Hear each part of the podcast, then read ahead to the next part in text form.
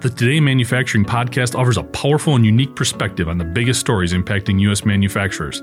Anna Wells, David Manthey, and Jeff Ranke apply their experience as editors of industry-leading brands Manufacturing.net and Industrial Equipment News in providing in-depth analysis of the latest headlines. Their insight, along with a mix of humor and human interest, makes Today in Manufacturing a go-to source. Keep pace with supply chain challenges, electric vehicle developments, labor struggles, robotics, and more by listening, downloading, and subscribing to the Today in Manufacturing podcast.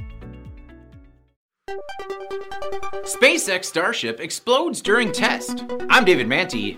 This is IAN Radio.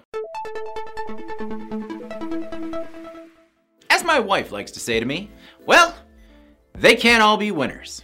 This week, SpaceX was conducting a pressure test on the SpaceX Starship MK1 at a facility in Boca Chica, Texas, when the top of the next generation rocket exploded. Lab Padre was streaming the test and captured the explosion, which sent debris flying in all directions. According to The Verge, the explosion wasn't necessarily a setback or unexpected. A SpaceX spokesperson told The Verge that the test was pressurizing systems to the max.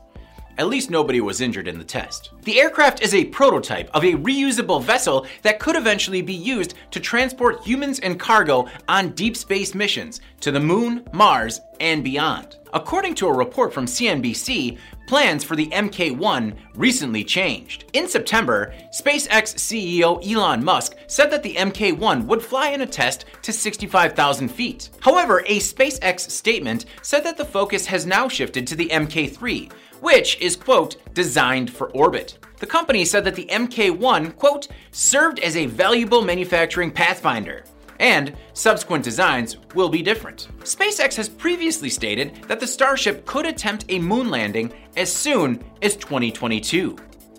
I'm David Manthey. This is IAN Radio.